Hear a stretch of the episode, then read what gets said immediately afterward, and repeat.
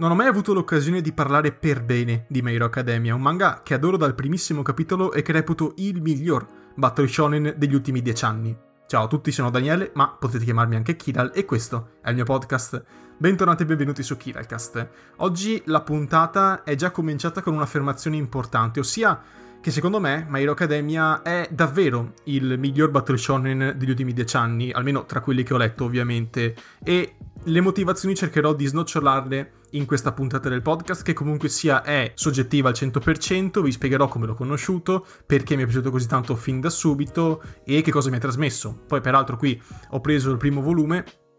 cartaceo che ho, ho, preso al lancio proprio perché volevo anche rinfrescarmi la memoria, sfogliarlo ogni tanto, specie il primo capitolo che è quello su cui mi concentrerò di più, almeno parlando anche proprio della trama del primissimo capitolo, perché per l'appunto è ciò che salta subito all'occhio, il primo approccio che ho avuto. Poi ovviamente parlerò anche dei capitoli, dei volumi più avanzati, però ovviamente senza fare spoiler. My Hero Academia è arrivato in un periodo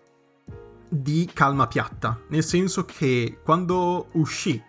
per la prima volta nel 2014 era veramente un momento di transizione per il mondo Battle Shonen per come lo vivevo io, cioè nel senso quello era il periodo in cui si leggeva One Piece, Naruto e Bleach a rotazione di settimana in settimana aspettando il finale di Bleach che poi sarebbe arrivato nel 2017, finale che peraltro è passato super in sordina perché Bleach aveva perso un sacco di pathos, aveva perso completamente lo smalto che aveva inizialmente, quindi in pochi seguivano Bleach, però sicuramente ne parlerò più avanti di questo manga che secondo me merita tantissimo nonostante il calo che ha avuto negli ultimi volumi.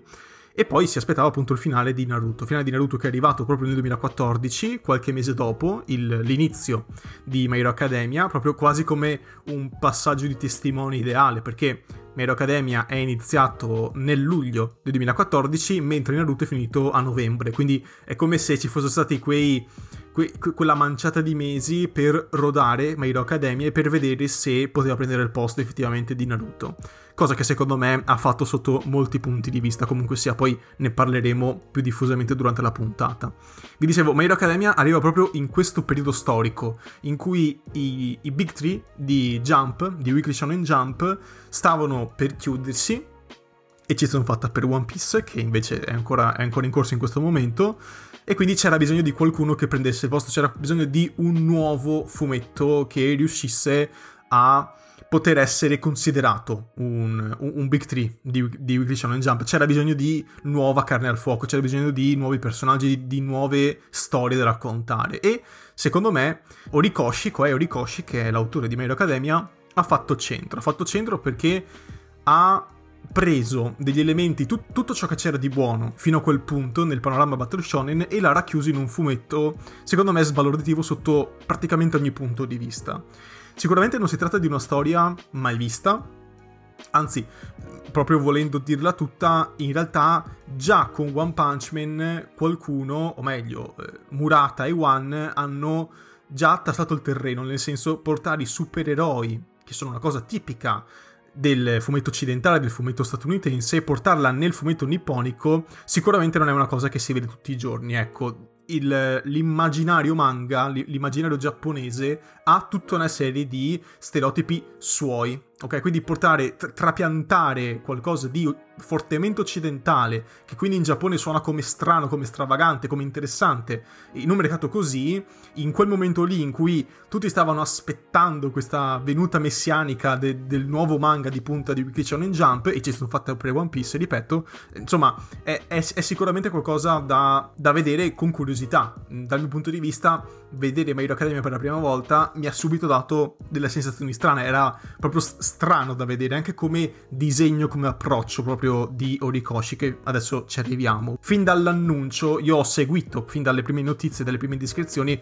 ho seguito il, diciamo, l'evoluzione di My Hero Academia fino al lancio del primo capitolo del primo volume, che in Italia è arrivato peraltro molto dopo, è arrivato praticamente con l'anime. Quando Star Comics probabilmente ha visto che l'anime funzionava, che comunque sia Hero Academia vendeva tanto, allora ha detto perfetto, lo compriamo, compriamo i diritti e lo ripubblichiamo in, in Italia, peraltro parte secondo me col botto, parte col botto fin dai disegni. Prima ancora di parlare della storia, perché la storia in questo caso è, è stranamente secondaria, perché Horikoshi ha un tratto molto occidentale, se vogliamo, cioè riesce secondo me a prendere la forte espressività, dinamicità tipica del fumetto occidentale e l'ha portata in una serie per ragazzi in un mercato che non è appunto quello occidentale. La prima cosa che salta all'occhio è il protagonista, cioè il design del protagonista, ossia Midoriya Izuku, detto anche Deku, che ha come sogno del cassetto quello di diventare ovviamente l'eroe numero uno perché appunto siamo sempre nel campo Battle Shonen, questa è una cosa vista e rivista, non è una novità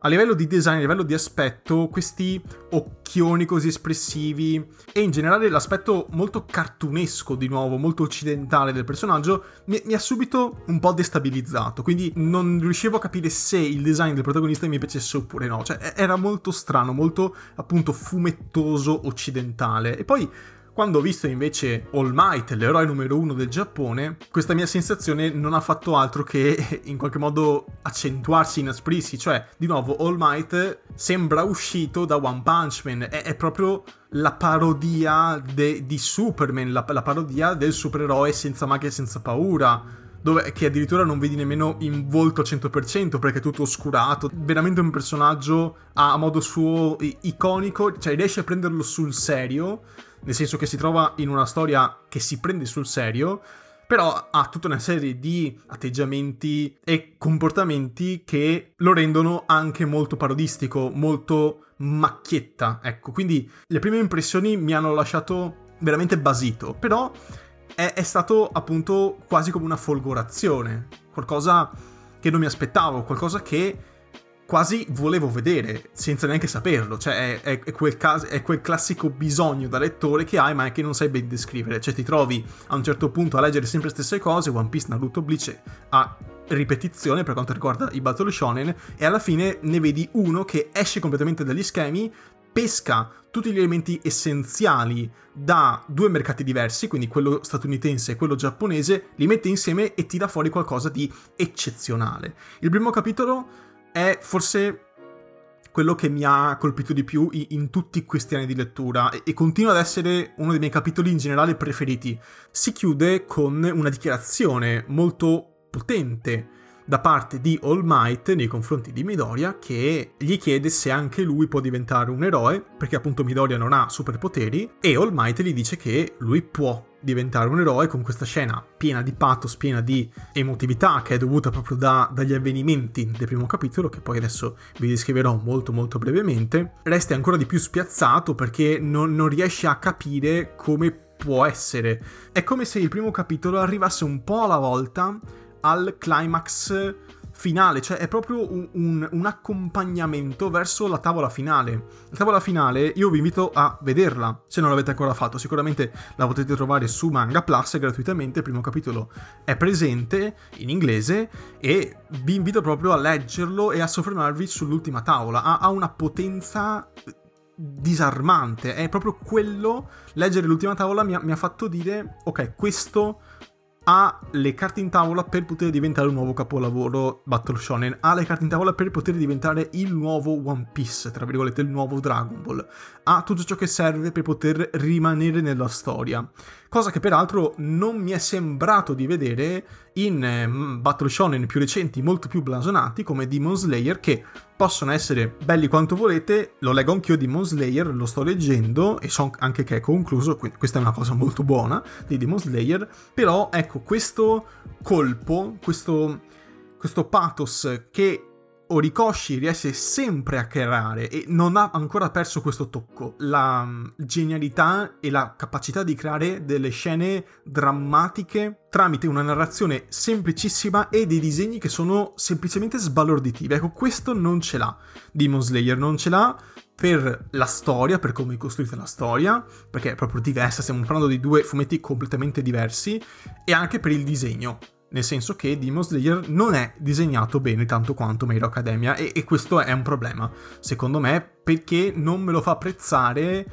tanto quanto appunto l'opera di Orikoshi. ci sta che la storia sia diversa, però il disegno secondo me è molto importante in, in questi casi qui, dove vuoi creare de- del pathos con questi connotati qua, quindi molto semplici, molto shonen, molto per ragazzi, ecco. Discorso diverso si può fare per l'attacco dei giganti, che gioca su emozioni differenti e, ed è un altro paio di maniche, nonostante appunto Jime Isayama non sappia letteralmente disegnare, all'inizio non sapeva disegnare proprio i rudimenti di disegno, non li aveva palesemente, disegnava tutto in modo storto, un po' sproporzionato, personaggi tutti uguali, era veramente un disastro all'inizio l'attacco dei giganti, però appunto funzionava bene perché la storia era incredibilmente ben scritta e in più Isayama sapeva disegnare dannatamente bene le scene violente e soprattutto i giganti, che sono dei bestioni tutti sproporzionati, perfetto, Isayama non sa disegnare e quelli gli venivano benissimo perché erano tutti storti, tutti, tutti grotteschi, ecco.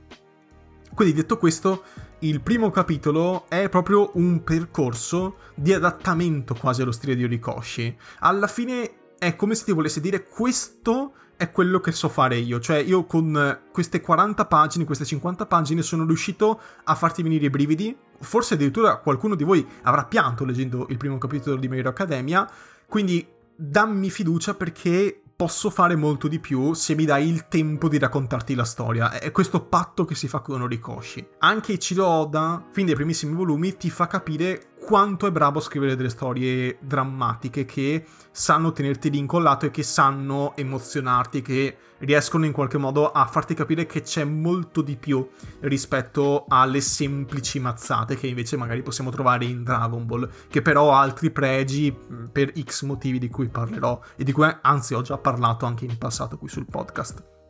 Quindi questa premessa così confusionaria per dirvi che Orikoshi sa scrivere molto bene e sa disegnare molto bene. Sa scrivere molto bene Battle Shonen, sicuramente non siamo a livelli di attacco di giganti in quanto a scrittura, però ecco, secondo me siamo comunque sia ad un livello superiore rispetto al più blasonato di Moon Slayer. Ecco, che invece è, secondo me è, è molto più classico, cioè molto più ordinario. Vi dicevo, la storia è molto semplice, siamo, è un po' alla X-Men se vogliamo, cioè siamo in un mondo in cui l'80% della popolazione ha i superpoteri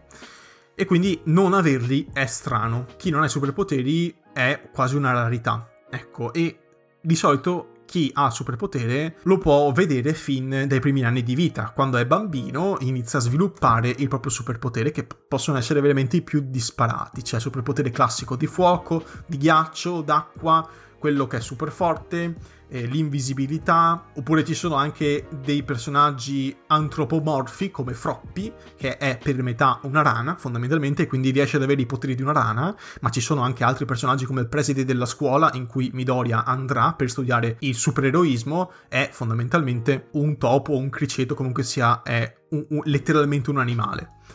o anche il capo della polizia che è un cane, ecco di nuovo ci sono questi, questi personaggi un po', un po', particolari, presi per esempio dall'immaginario di Dragon Ball, che anche lì ci sono gli animali antropomorfi perché ad Akira Toriyama divertiva a disegnare gli animali antropomorfi, non, non, non c'è una motivazione di trama per cui in Dragon Ball ci sono gli animali. Comunque sia, Mario Academia parte con queste premesse, quindi la maggior parte delle persone ha i superpoteri, il protagonista non li ha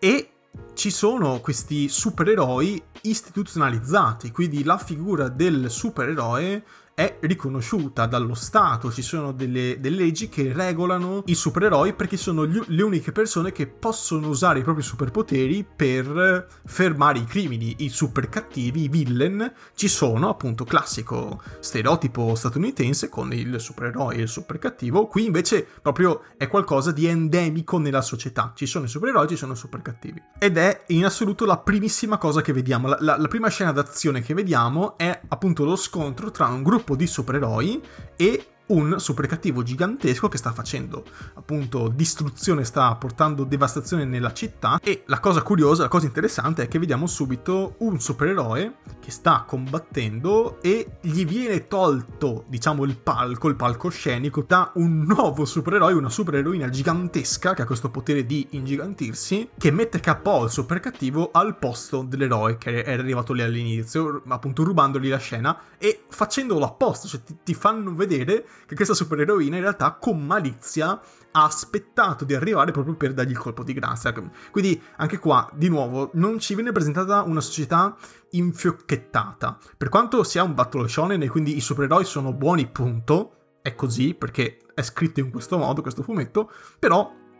ti fanno capire anche più avanti nel corso della trama che un lato importante del supereroe è farsi conoscere, farsi bello, avere attenzione mediatica, curare il proprio appunto la propria immagine pubblica. Ci sono dei supereroi che non lo fanno per scelta o comunque sia per carattere, altri invece che fanno praticamente solo quello. Di nuovo ci sono personaggi molto variabili, molto diversi tra di loro, che sono parecchio interessanti, ecco. E poi c'è appunto All Might, il, il supereroe numero uno,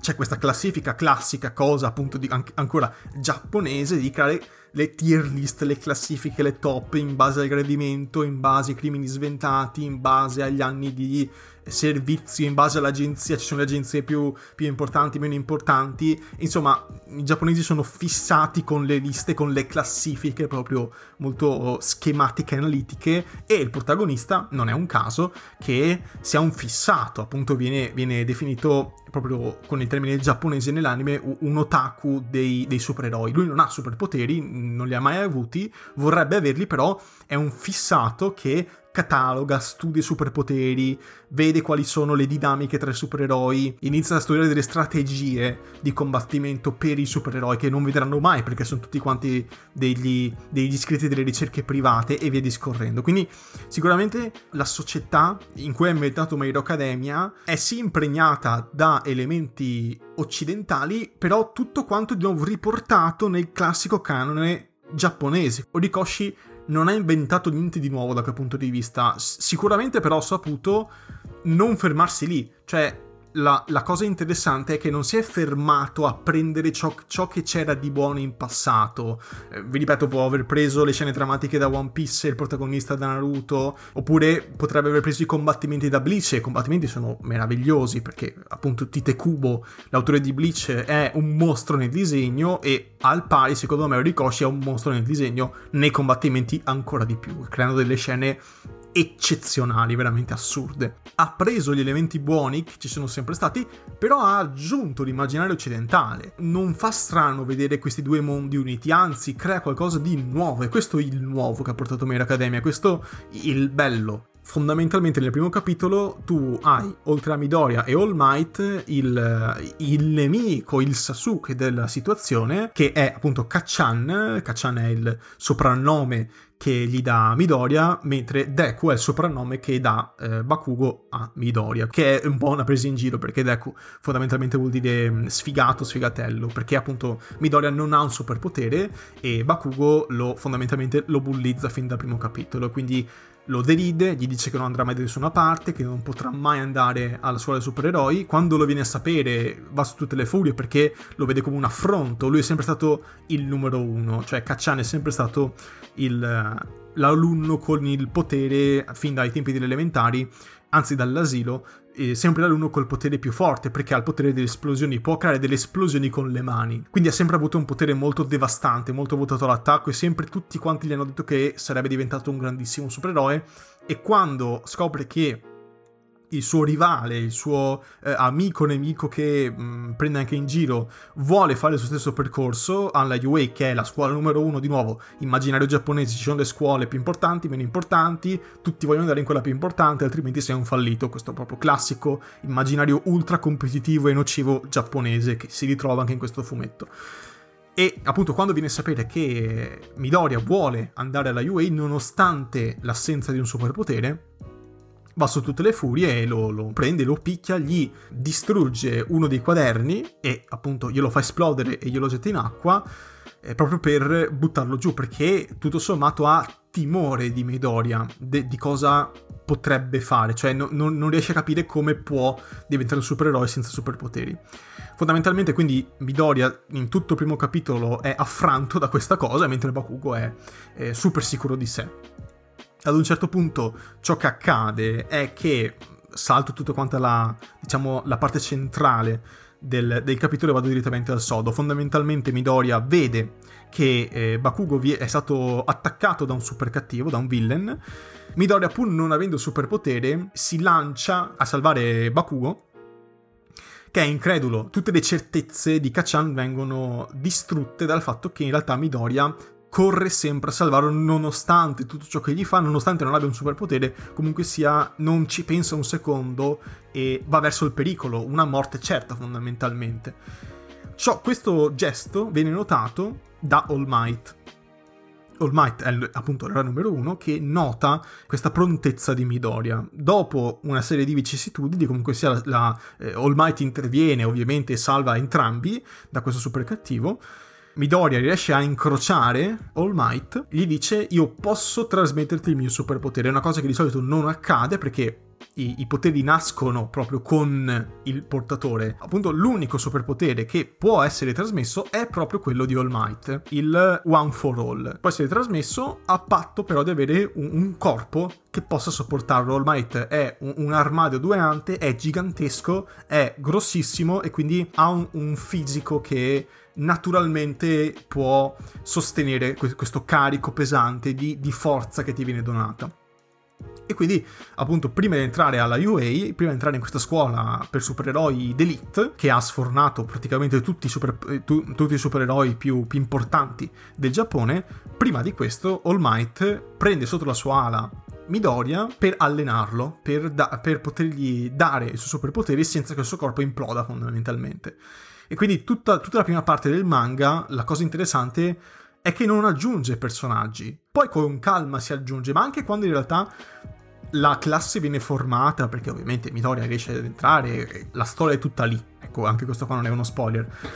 Anche qua, un po' alla volta si, si affrontano i vari personaggi, un, un po' alla volta si sviscerano tutti quanti i passati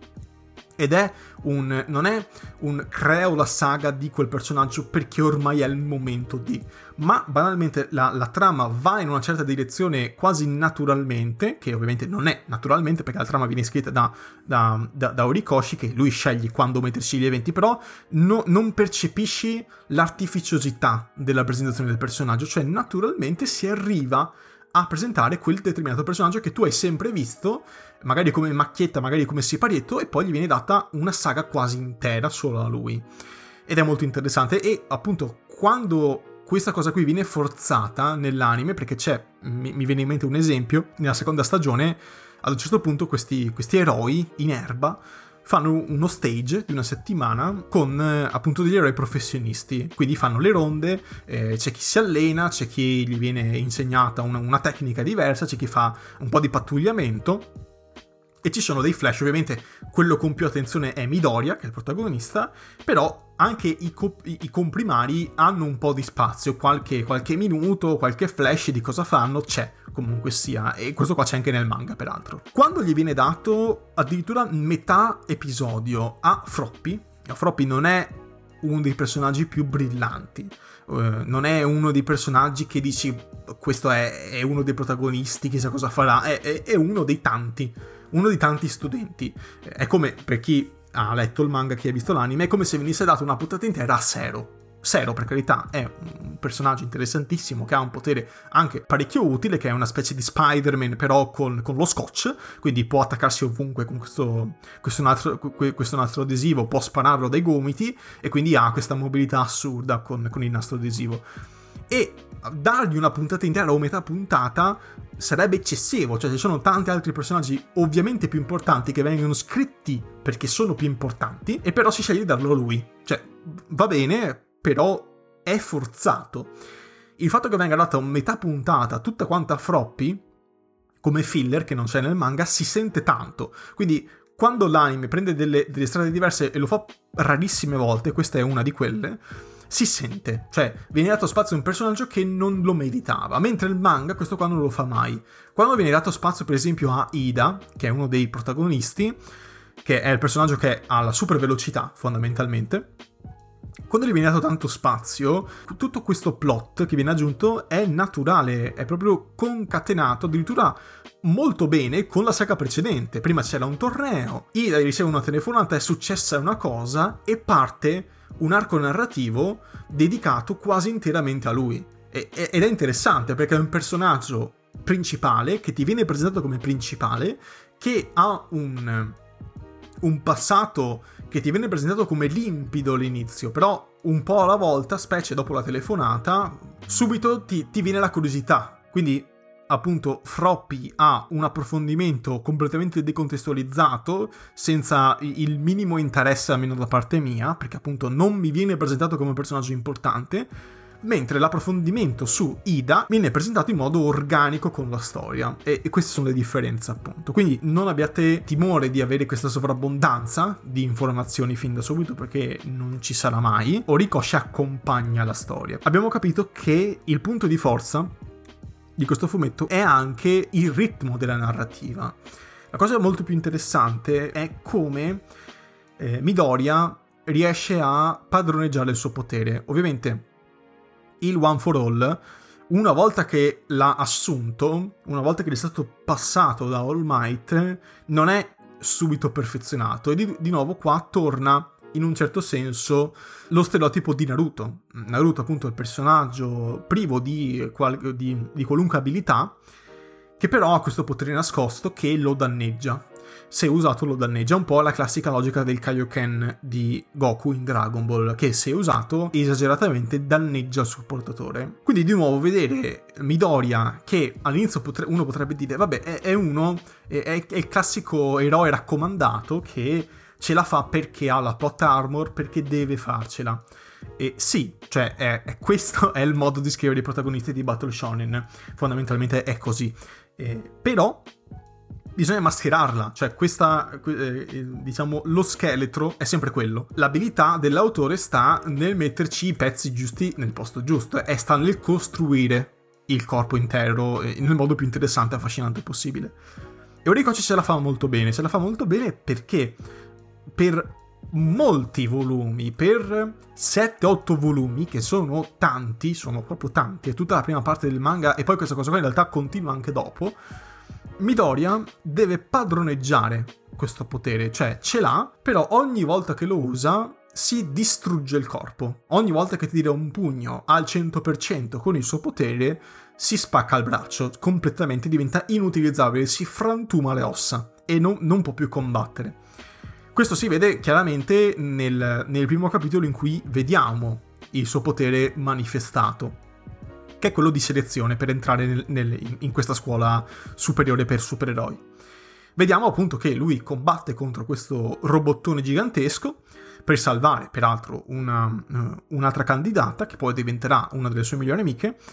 Lo fa eh, inconsciamente, fa un, un salto gigantesco alla massima potenza perché è la prima volta che usa questo potere, si frantuma le gambe perché salta troppo forte e poi tira un, un, un pugno che distrugge con un colpo solo di nuovo. Eh, si, si, prende dall'immaginario di One Punch Man questa cosa qua. Voglio pensare che sia una citazione.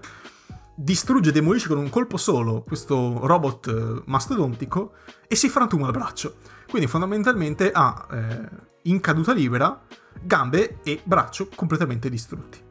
E viene salvato ovviamente dai professori che accorrono e riescono a, anche a curarlo. La cosa interessante è poi vedere tutto il cammino di Midoriya per controllare questo potere che è nocivo, è altamente letale per lui. Se usato costantemente può certo essere curato perché c'è un supereroe che è un professore eh, si chiama Recovery Girl, che riesce a curare, ha questo superpotere che riesce a curare molto facilmente le persone, e quindi lui certo viene curato mm, molte volte nel corso della serie da Recovery Girl, però gli viene detto chiaramente se continui così, se continui a, a romperti ogni volta che tiri un pugno, eh, finisce che non, non, ti possiamo più curare, quindi tu sei fuori gioco per sempre. Quindi c'è questa, questa pressione nei confronti di Midoriya che deve fare ciò che i suoi amici hanno fatto in 15 anni di vita, però deve farlo in, po- in pochi mesi. È l'ansia di vedere quanto si romperà Midoriya, il fatto di dargli un potere così devastante è molto figo perché ad ogni singolo colpo il lettore lo sente come se lo sentisse anche lui. Quando combatte seriamente c'è una scena molto bella in cui combatte contro un suo compagno per un torneo e, e appunto qua non farò spoiler, però finisce veramente male e usa lo stesso braccio eh, più volte, sempre al massimo della potenza e quindi ogni volta che che sferra un colpo, vedi il braccio che si riduce in poltiglia sempre di più, però lui deve continuare perché non può letteralmente fare altro, eh, n- non ha altre armi a sua disposizione e, e quindi